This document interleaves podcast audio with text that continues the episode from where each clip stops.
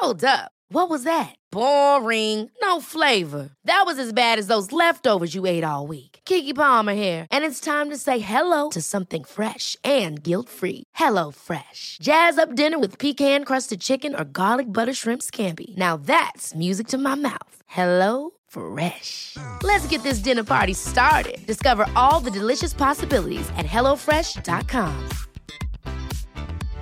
Ready to pop the question? The jewelers at BlueNile.com have got sparkle down to a science with beautiful lab grown diamonds worthy of your most brilliant moments. Their lab grown diamonds are independently graded and guaranteed identical to natural diamonds, and they're ready to ship to your door. Go to BlueNile.com and use promo code LISTEN to get $50 off your purchase of $500 or more. That's code LISTEN at BlueNile.com for $50 off. BlueNile.com code LISTEN.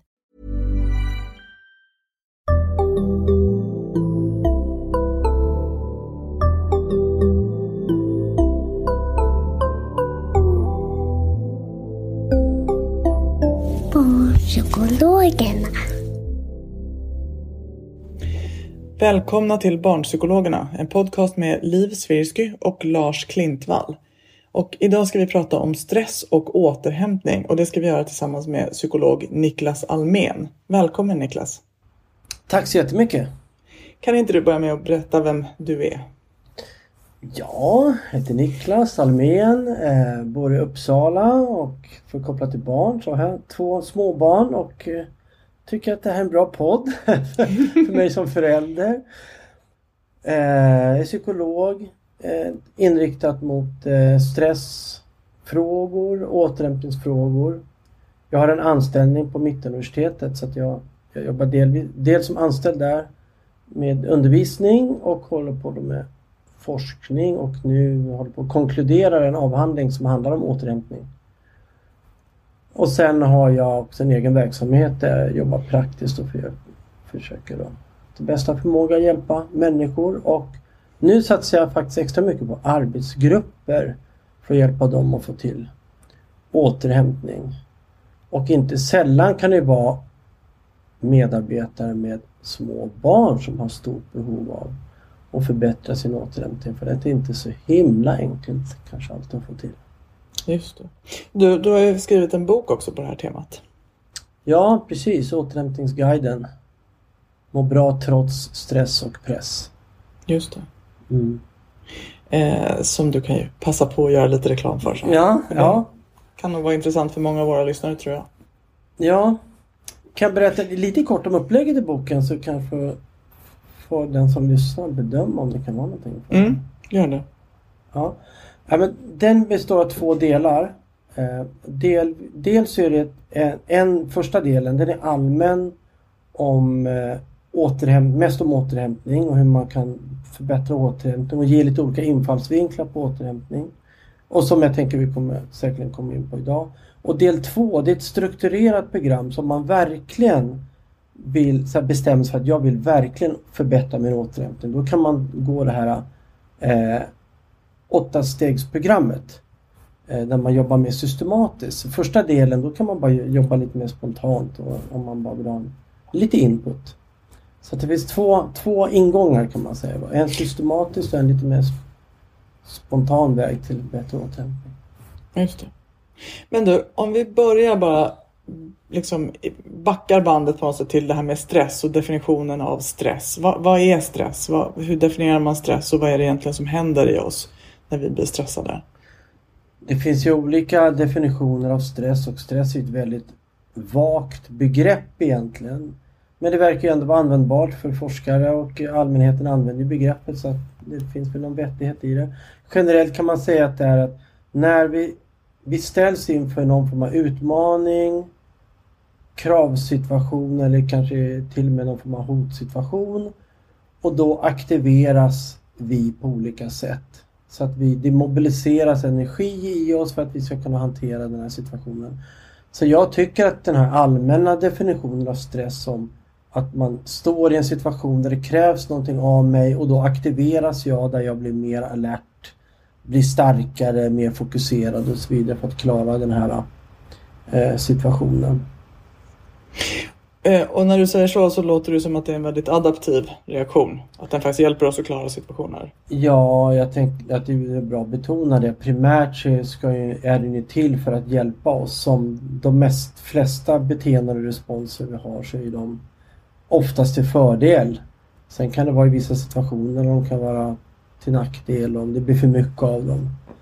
Eh, men i, i, nu när det är mycket prat i samhället om, om stress och så vidare så kan det vara bra att nämna det för om man betraktar stress som någonting primärt dåligt då kan det bli väldigt jobbigt att bli stressad och då kan man bara få en sån här kan det bli en antagonistisk relation eller man blir fiende med sin egen stress. Mm. Då kan det snarare leda till eskalering av stressreaktionerna så att de blir så kallat maladaptiva. Så att ha en i grunden på något sätt positiv inställning till sina egna stressreaktioner. Den egna tendensen att kunna stressa tycker jag är, det är en bra, bra grund och sen kan det bli för mycket och så vidare. När blir det ett problem då? När, när är stress inte längre bra? Uh, man kan tänka sig lite olika varianter när stress är mer skälpande än uh, hjälpande. Fokuset för mig handlar, jag har mycket fokus på långsiktig hälsa och välmående och då är det ju att stressen blir dålig om man, att det blir ett normaltillstånd, att jag går omkring och är stressad mest hela tiden. Och som vi väl kommer komma in på återhämtning och jag, så, så, får jag nästan ingen återhämtning och så blir det normaltillstånd att vara stressad. Och för stress bör ju vara någonting som sker lite då och då, inte någonting som bara pågår precis hela tiden. För då kan jag till slut bli uttröttad och det blir lite motsatsen. Tanken med stress är att jag ska få energi och klara av en situation och bli fokuserad. Och är jag långvarigt stressad då blir det ju tvärtom. Då, blir, då tappar jag fokuseringsförmåga. Jag får en sämre förmåga att hantera krav och press och helt plötsligt blir sånt som var enkelt förut kanske till och med stressande. Så att det blir helt enkelt mot, motsatt effekt. Att jag, Eh, och det kan man säga, när blir stress dåligt? Nej, men när jag märker att det här belastar mig mer och inte hjälper mig och att det blir olika typer av trötthetsreaktioner. Eh, så istället för att få energi så ja, är det mest präglat av trötthet. Och, eh, och det är väl också individuellt när det blir, när det går över den där tröskeln. Alltså det finns, finns det objektiva mått som man kan säga här är det för mycket? Eller är det individuell upplevelse av ja, att där gränsen Jag, känner inte till sådana mått och jag tror absolut inte det finns några vettiga sådana mått utan verkligen situationsbundet och situa situationsbundet och individuellt. Mm. När det blir för mycket. För det är så himla många faktorer också som påverkar eh, hur länge vi orkar någonting. Eh, till exempel hur god återhämtning jag haft innan den här stressexponeringen. Så att är jag väl återhämtad, ja då kommer jag klara av mer till exempel. Eller mm. klara av att vara belastad under, under, en, under en längre tid. Så det bästa sättet att veta om det är för mycket eller lite det är nog mer bara att försöka märka av hur stressen påverkar mig. Om jag tycker att om i stora hela så är det inget problem utan det är hjälpande. Eller å andra sidan då om det är generellt sett så tycker jag att det här bara stör mig. Jag blir bara sämre på att förhålla mig till mina barn. Mitt tålamod är sämre och ehm, ja, problemlösningsförmåga är sämre. Och jag är så uppvarvad så jag kan inte sova och så vidare. Man märker att det får negativa effekter. Du, eh, vi, ska titta, vi ska återvända till det här med återhämtning mm. hos, hos eh, framförallt vuxna. Men om man bara pratar om stress, är det någon skillnad i stressreaktion och, och så mellan barn och vuxna? Eller ser det likadant ut hos barn och vuxna? Nu ska jag säga att jag är ju inte inriktad på stress hos barn så att jag har inte detaljkunskap liksom, kring eh, hur barn stressar och så vidare. Utan där får jag bara gå på min upplevelse av att ha mött barn och vuxna snarare än att jag kan säga att precis så här säger forskningen.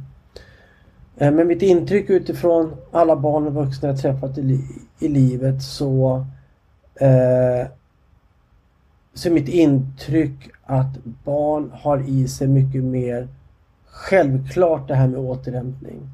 För att de eh, är inte lika, de har inte samma kapacitet och har inte samma ansvar för att hålla på och fundera kring vad som ska hända imorgon och vad som hände igår och så vidare. Det vill säga mera närvarande här och nu. Och sen har vi det fina med barn, det är ju att de vill leka. Och det är lite intressant. Det finns jättelite forskning om det men min övertygelse är att lek är en väldigt bra väg för återhämtning. Eh, för jag ser det som en rätt motsats till farlighet, stress och så vidare. Att man är lekfull. Mm. Ungefär som vi kan försöka uppmuntra vuxna när vi jobbar med att utmana, utmana sig eh, om man är rädd för någonting vid ångestproblem att försöka vara nyfiken och intresserad.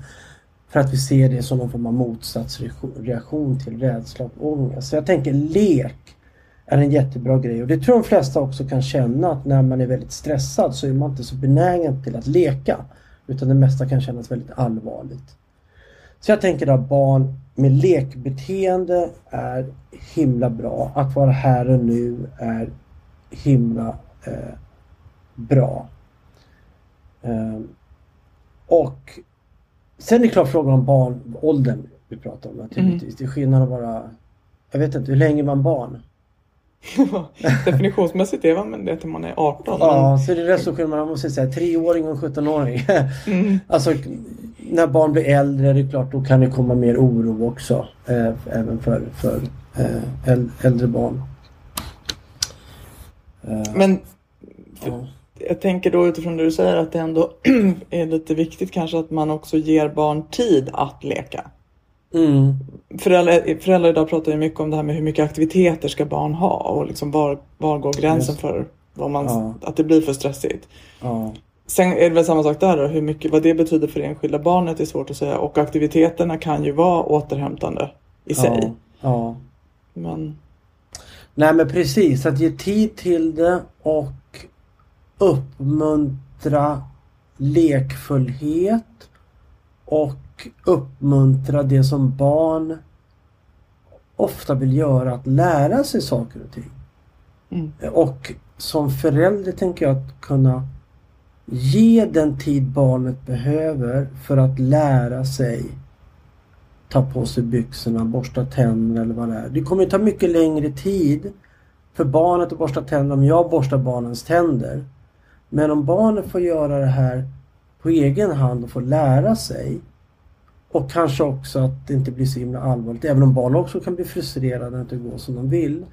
Varför är jag inne på det här med lärande? Jo, för att det finns faktiskt forskning på vuxna åtminstone som säger att är vi inne i lärandeprocesser och utmanar oss på ett sätt som, är, som vi upplever positivt, inte på ett stressande sätt som leder till ängslan utan vi är inne i en läroprocess som är att vi vidgar våra vyer, vi får nya perspektiv med mera.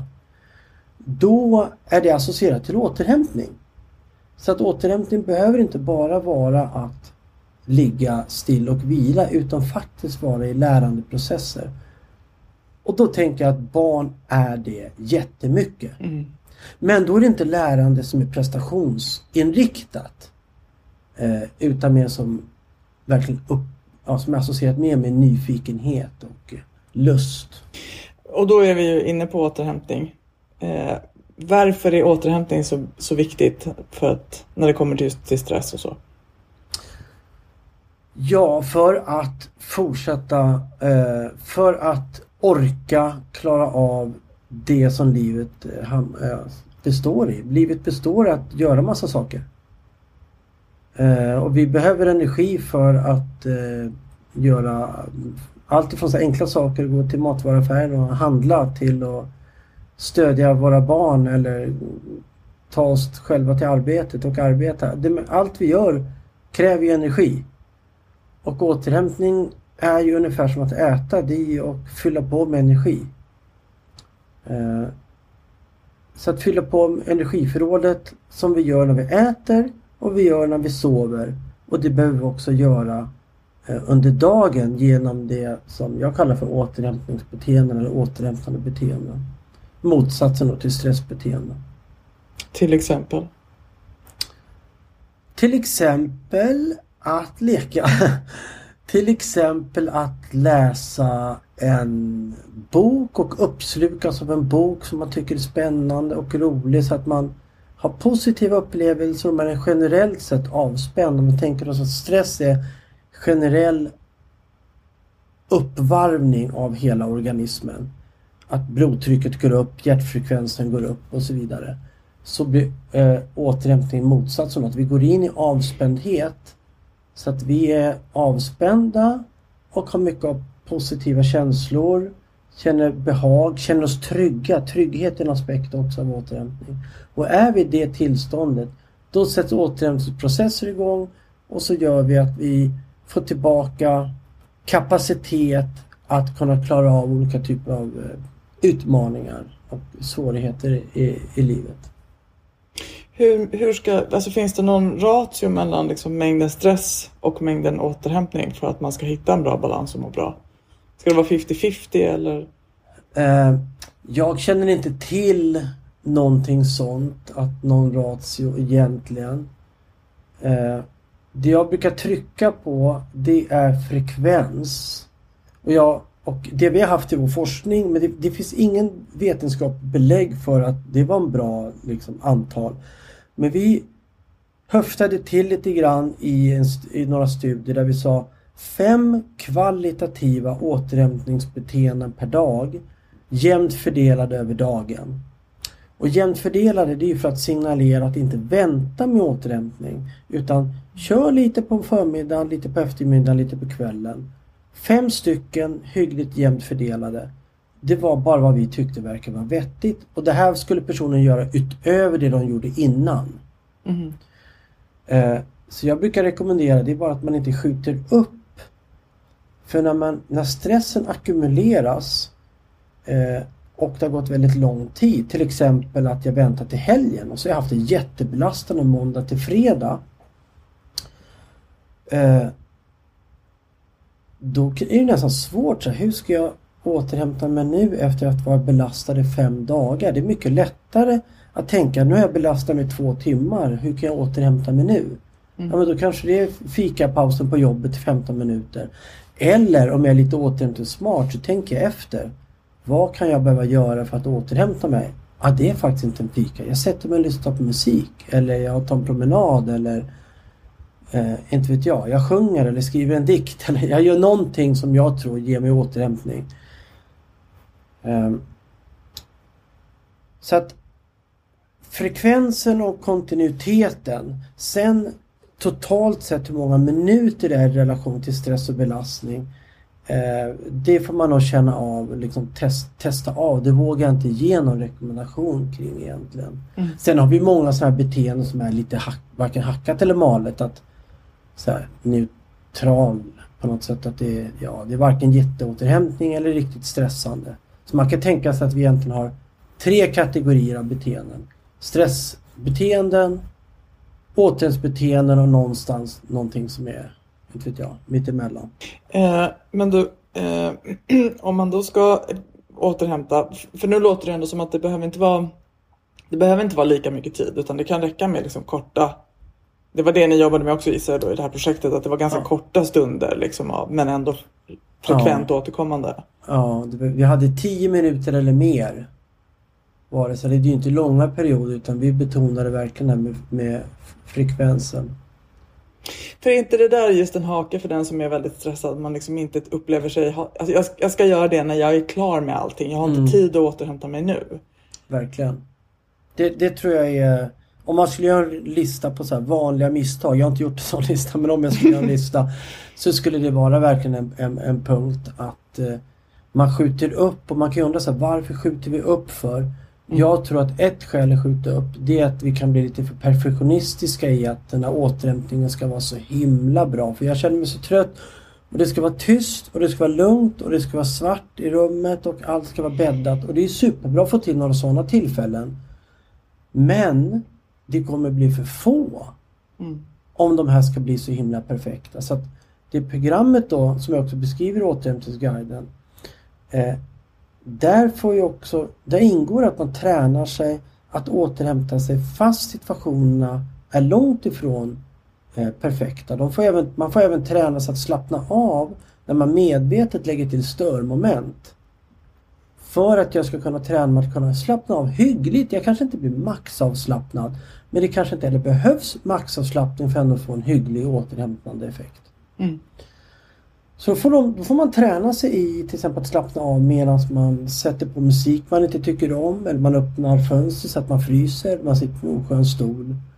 Eh, för annars kan det vara många som man väntar in sin favoritfåtölj eller sin favoritplats. Och så blir man superstörd om det är någonting som stör. Snarare än att man kanske tränar på då visst, det kan hända saker men det ska inte förstöra hela mitt tillfälle. Mm. Finns det, finns det några saker som är mer effektiva? Alltså jag tänker till exempel, eller egentligen kanske främst på träning. Mm. Eh, har det en, är det ett liksom effektivt sätt att återhämta sig? Är det lite som att så här, gasa återhämtningen? Ja, Om man men, vill vara lite tidseffektiv. ja, men, ja, jag förstår. Så här, effektiv. Vi pratar, jag använder ju ofta det ordet faktiskt. Effektiv återhämtningsbeteende. Och det menar jag egentligen inte att det måste gå fort men att jag ska få ordentliga effekter. Att jag verkligen ska bli återhämtad. Eh, Men när med motion är intressant och rätt komplext beteende eller aktivitet ur återhämtningssynpunkt. För det, är- det är ju som att det finns både stressande, belastande komponenter i motion och återhämtande komponenter i motion. Men främst så betraktar jag motion som en återhämtningsbäddare eller återhämtningsfaciliterare eller vad man ska kalla det för. Eh, och jag kan ge exempel utifrån en studie som gjordes för ett antal år sedan som, där man, människor fick, först blev de belastade med stress. De fick göra en uppgift som var typ halvt omöjlig att utföra som gör att man blir stressad. Och så mätte man stressnivån hos de här personerna. Och då fick en grupp, de fick gå och sätta sig i en fåtölj och slappna av. Och så mätte man bland annat blodtryck. Och en annan grupp, de fick göra en fysisk aktivitet. Typ en sån här steppbräda och gå upp och ner på. Pulsen skulle gå igång. Och så fick de göra det här en kort stund. Och sen så fick de sätta sig i fåtöljen och så, och så fick de instruktioner att sätta och slappna av henne. Och då märkte forskarna att de som gick från stress till fysisk aktivitet och sen fåtöljen för att slappna av. De blev mer avslappnade. De fick en snabbare avslappning efter fysisk aktiviteten och deras lägsta nivå av blodtryck bland annat blev lägre än den här gruppen som gick direkt till, till, till vila. Så att en aspekt tänker jag som eh, fysisk aktivitet har det är att den kan eh, sätta igång det- våra fysiska reaktioner på ett sånt hälsosamt sätt som gör att återhämtningen och nedvarvningen bara sker automatiskt efteråt. Och då följer de här stressreaktionerna liksom, med ner. Så om vi ska generalisera till verkliga livet, för de flesta som är stressade så är ju inte stressade för att de är ute och springer 400 meter häck. Utan de flesta blir ju stressade av psykos alltså psykosocial stress. Man blir stressad från att man, man tänker på massa saker och sitter still ofta. Det är ju att innan du vilar eller innan du går och tar en fika på, på jobbet, eh, få upp pulsen. Gör någonting kort, kanske bara en minut Mm. innan du sen eh, vilar. Så det är en aspekt. Sen har vi andra aspekter av att eh, en återhämtningsstörare är att vi efter stresssituationer fortsätter att tänka på stress. Vi tänker på den situation vi har varit i eller så tycker vi att den är avslutad och börjar redan nu tänka på nästkommande situation. Mm.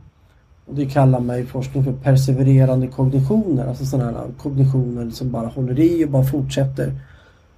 Och vi människor kan behöva hjälp att distrahera oss så att vi får en paus från de här tankarna. Och det har forskare som idé att varför har till exempel är återhämtande att lyssna på musik? Varför är det återhämtande att gå i skogen? Varför är det återhämtande att motionera, idrotta?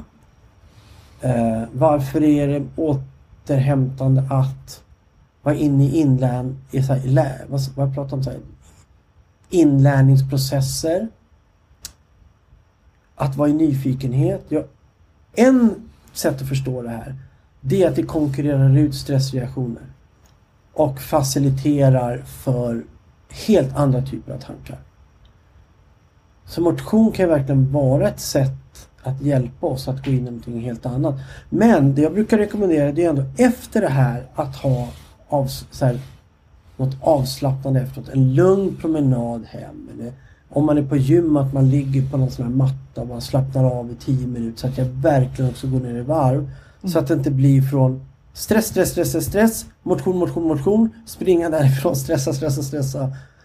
Så att det verkligen finns en möjlighet att också varva ner. För annars så tror jag att motionen kan bara bli någonting som adderar till den totala stressbördan. Mm. Långt svar på en kort fråga.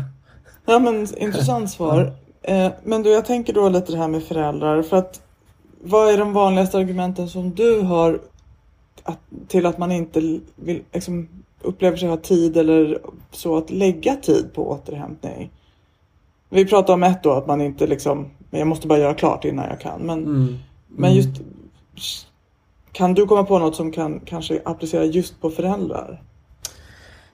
Ja, men, eh, jag tror det finns många saker som gör det svårt för föräldrar. Delvis för att det är kontinuerliga uppgifter och att man aldrig blir klar.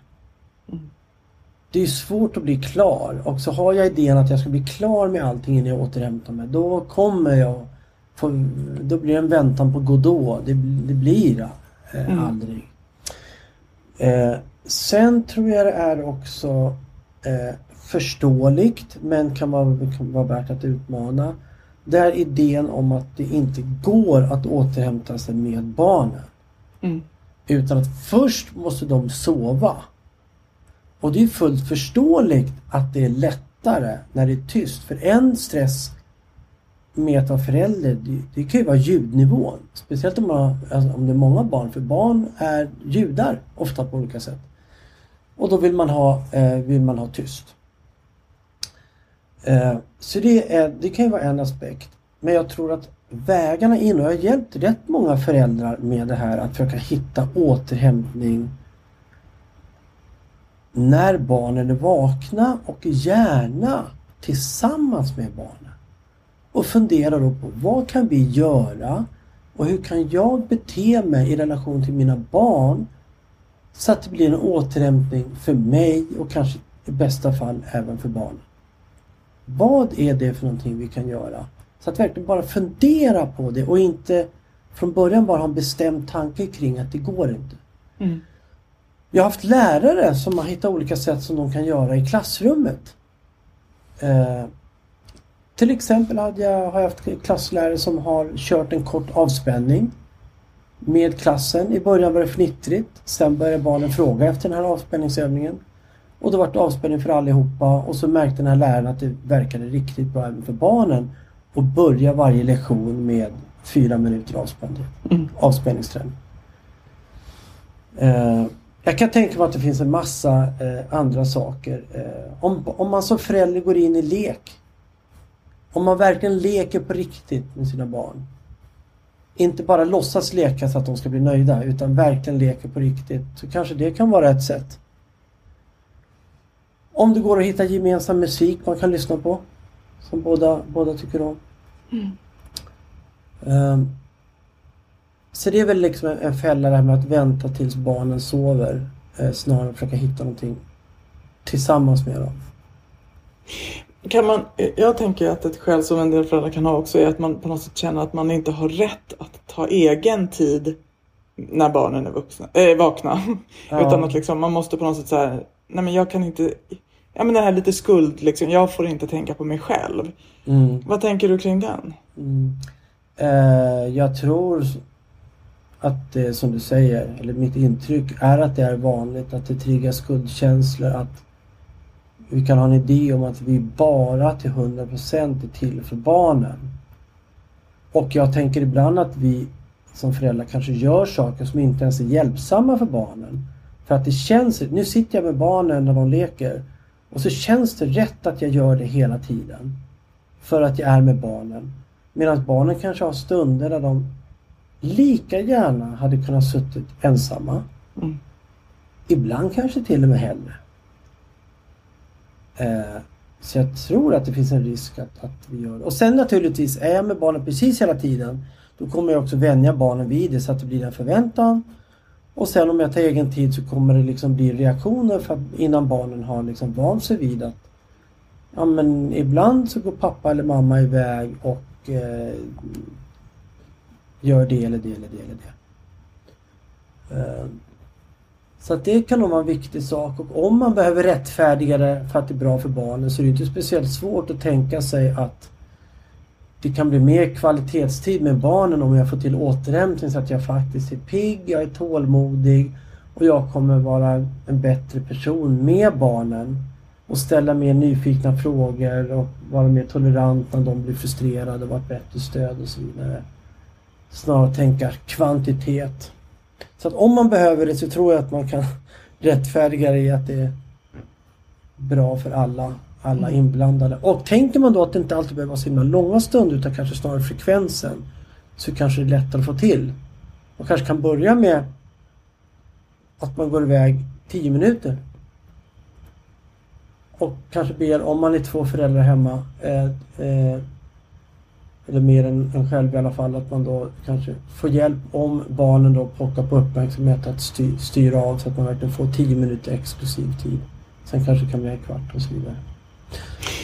Jag tänker den där, det här som du sa med att göra det tillsammans med barnen delvis. Det här fysiska momentet, alltså till exempel springa i en trappa. Det kanske Mm. ändå alltså bor man i, i hus kanske man har en egen trappa och bor man i lägenhet har man kanske en trappa i, i huset. Och Mm. det kan man ju tänka sig ett moment som man skulle kunna göra med barnet. Att nu springer vi tio våningar eller någonting. Och sen Ja. går jag och sätter mig och kopplar av och du fortsätter springa eller vad det nu liksom. Ja, ja, men verkligen. Det kan ju verkligen vara så. Om man då är snabbare än barnen kan man springa upp längst upp. Och så sitter man där och pustar ut och väntar på bar- och barnet kommer. Men jag, tror mycket, jag tror verkligen att det handlar mycket om kreativitet. Mm. Att jag tror att det finns en många eh, liksom varianter om man bara tänker till som faktiskt också kan bli väldigt roliga. Eh, ja, roliga eller åtminstone acceptabla för, för barnen. Mm. Kan man inte också tänka sig att Alltså i första hand då att man gör det för att det är viktigt för att man ska må bra och för att man ska orka och att det faktiskt gör en till en långsiktigt bättre förälder. Men, Mm. men att man också lär barnet att det också är någonting som vi behöver göra från låg ålder. Vi behöver visa även barn att de också behöver återhämta sig och prioritera Mm. sig själva i det avseendet. Och att, att själv gör, lägga in sådana här återhämtningspauser som barnet också får se är ju också att modell, modellera för barnet. Att Verkligen. Verkligen. Det tycker jag är en bra, bra input att ha där. Att, att tänka på sig själv som modell. Att vill jag att mina barn... För jag tänker att det finns föräldrar som är oroliga för att sina barn ska bli ängsliga. Mm. Överdrivet prestationsinriktade. Tycka att de inte duger. Få stressproblem. Det står ju rätt mycket om det i tidningen. Och så Mm. vidare. Stressen hos barn och ungdomar ökar och så vidare. Så att Eh, det är väl ett bra skäl då eh, till att fungera som en modell för att det är bra att det finns en variation mellan att vi är igång och vi är nedvarvade. Att vi är Mm. produktiva och att vi är improduktiva med mera. Så det är väl jättebra ingång som de har där. Du kan, kan återhämtning till och med vara så effektivt att det förebygger eh, utbrändhet? Vet man det? Ja, de, de här programmen som vi har testat, där ser vi att eh, utbrändhetsnivåerna sjunker väldigt mycket av ett sånt här avgränsat program att få till återhämtning i vardagen. Eh, så att det har en stark relation till utbrändhet. Sen behövs det mer forskning eh, på, på området. Men olika typer av återhämtningsfaktorer är ju relaterade till hälsa och välmående till exempel, till exempel utbrändhet. Så att få till, och, och det är ju den här ackumuleringen, det är ju inte att det blir någon radikal skillnad efter en dag, fast man kanske märker skillnad faktiskt efter en dag. Men de här riktiga skillnaderna mellan att det verkligen blir hälsa och ohälsa och kanske till och med förebygga sjukdom. Eh, kan till och med, det finns en rimlighet att anta att en god frekvens återhämtning också minskar risken för kärlsjukdom på, på, på lång sikt. För man ser ju att människor som är kroniskt aktiverade, de, är ju, de löper ju risk för eh, ökad risk för hjärt-kärlsjukdom. Över tid. Och återhämtning är motsatsen. Det är att vi känner oss trygga och lugna och inte oroas och är ängsligt, ängsligt uppvarvade. Mm. Så att det finns verkligen många, många skäl för att ha en god portion av återhämtning varje dag. Du, eh, om man då ska börja leta efter vad man själv blir återhämtad av. Om man tänker sig att man är en förälder som känner att man är för stressad och behöver hitta de här fem grejerna. Mm. Hur lång tid ska man ge sig innan man avgör om ett visst beteende är ett återhämtningsbeteende? För det kanske man inte mär- alltså första gången kanske man inte lyckas återhämta sig, kanske man bara blir stressad av att utföra det. Ja, ja men jätte, jättebra eh, eh, fråga eh, tycker jag. Eh, att inte ge upp för snabbt och, eh, och samtidigt lära sig om man har provat någonting 78 gånger så kanske man ska dra slutsatsen att men det kanske finns andra sätt för mig. Men det handlar väl också kanske också om att försöka analysera om inte jag fick en effekt av det här. Vad beror det på? Är det att jag känner mig rastlös? För att jag är så van att vara uppvarvad? Ja men då är det inte aktiviteten det är fel på, då är det min ovana Mm. att göra det här. Att jag blir rastlös av att inte få mer stimulans eller vara mer igång igång. Eh, däremot om det är så här att jag börjar någon föreslå till mig att eh, men, gå och titta på någon sport. Det är sån himla bra stämning och det är så härligt att vara här. Och så går jag flera gånger och tittar på den här sporten. Så har jag gjort det flera gånger och märkt att nej, men det här är en idrott som jag... Jag har verkligen svårt att känna engagemang för den här idrotten. Eh, det kanske finns andra idrotter som kan väcka mitt engagemang mer. Så det krävs väl också lite analys av vad brist, den bristande återhämtningen beror på. Mm. Om det beror på ovana eller om det bara inte är i linje med mina preferenser. För preferenser är en annan aspekt som det forskas en del på i alla fall. Och det är att se, gör människor, engagerar sig människor i en aktivitet som är i linje med deras preferenser, då har det en association med återhämtning. Mm. Så i största allmänhet att göra det man gillar är ju liksom ett bra, eh, bra tips. Men det, man kan också tänka så här så, i linje med det du säger att ja men nu när jag är väldigt uppvarvad och stressad då kanske jag inte spontant känner att det här är någonting som jag tok gillar. Men då kanske det säger mer om någonting om min nuvarande stresssituation. Att jag kanske kan tänka till att jag borde väl vara intresserad av det här eller jag var väl det förut när jag inte var så här stressad. Eh, och därför kanske jag ändå ska ge, ge mig själv chansen. Mm. Annars så tänker jag bara så här att testa alla möjliga beteenden eh, i lite olika situationer och för gärna en återhämtningsdagbok och för lite noteringar kring effekter. Hur reagerade jag? Vad blev, hur blev det för mig att vara i den här situationen? Och kanske också göra en anteckning kring eh, vad bidrog till att det här blev av? Så att jag lär mig delvis vilka beteenden som funkar återhämtande, vilka situationer de funkar återhämtande. Samt vad jag gjorde. Tog jag hjälp av någon? Planerade jag? Schemalade jag? Eh, ja, vad var det jag Mm. gjorde för någonting som det blev av? Tog jag hjälp av en eventuell sambo eller ja. Jättebra tips. Du Niklas, du har ju ett Instagramkonto också. Mm. Eh, bort, alltså, utöver din bok så är det väl också en, en bra plats att följa dig lite och kanske få lite inspiration just för hur man kan hitta Ja. återhämtning som funkar. Jo men det är en tanke med, med det, det kontot som heter då stressforskare Niklas Almén är att ge här, kontinuerlig input så man får lite då och då på ett lättsamt sätt men ändå att ska kunna väcka lite tankar och lite ingångar och få fler idéer. Eh, för ju, jag tänker så här, ju mer idéer, ju mer rik jag blir på kunskap och idéer kring återhämtning ju mer möjligheter kommer jag se i min vardag för vad som kan fungera. Mm. Så att eh, det kan vara ett generellt tips att följa kontot och se om det kan ge inspiration och kolla gamla inlägg och kolla, kolla de, som, de som kommer upp. Mm. Vi, vi gör så också att vi eh, taggar dig på vår Instagram. Eh, Ja. När vi lägger ut det här så kan man lätt hitta dig. Och vi lägger också upp en länk till din bok. Eh, Ja. För den som vill läsa vidare. Ja, ja toppen. Niklas, tack för att du var med oss. Tack själv Liv för inbjudan. Jätteroligt tycker jag att höra och det känns ju verkligen som ett angeläget ämne för väldigt många, inte minst föräldrar. Ja, ja jag tror det. Jag tror det. Tack också till er som har lyssnat. Ett nytt avsnitt kommer snart och till dess kan ni följa oss på Facebook där vi heter Barnpsykologerna och på Instagram där vi heter Barnpsykologerna understreckare podd. Tack, hej!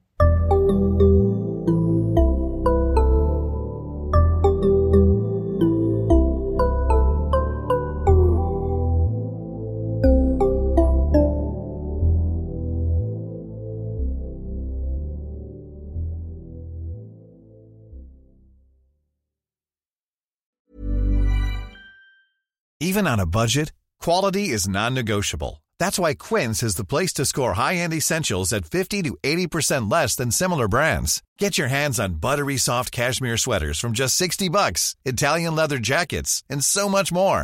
And the best part about Quince, they exclusively partner with factories committed to safe, ethical, and responsible manufacturing. Elevate your style without the elevated price tag with Quince. Go to quince.com slash upgrade for free shipping and 365-day returns. Imagine the softest sheets you've ever felt. Now imagine them getting even softer over time. That's what you'll feel with Bowl and Branch's organic cotton sheets. In a recent customer survey, 96% replied that Bowl and Branch sheets get softer with every wash. Start getting your best night's sleep in these sheets that get softer and softer for years to come. Try their sheets with a 30-night guarantee. Plus, get 15% off your first order at bowlandbranch.com. Code BUTTERY. Exclusions apply. See site for details.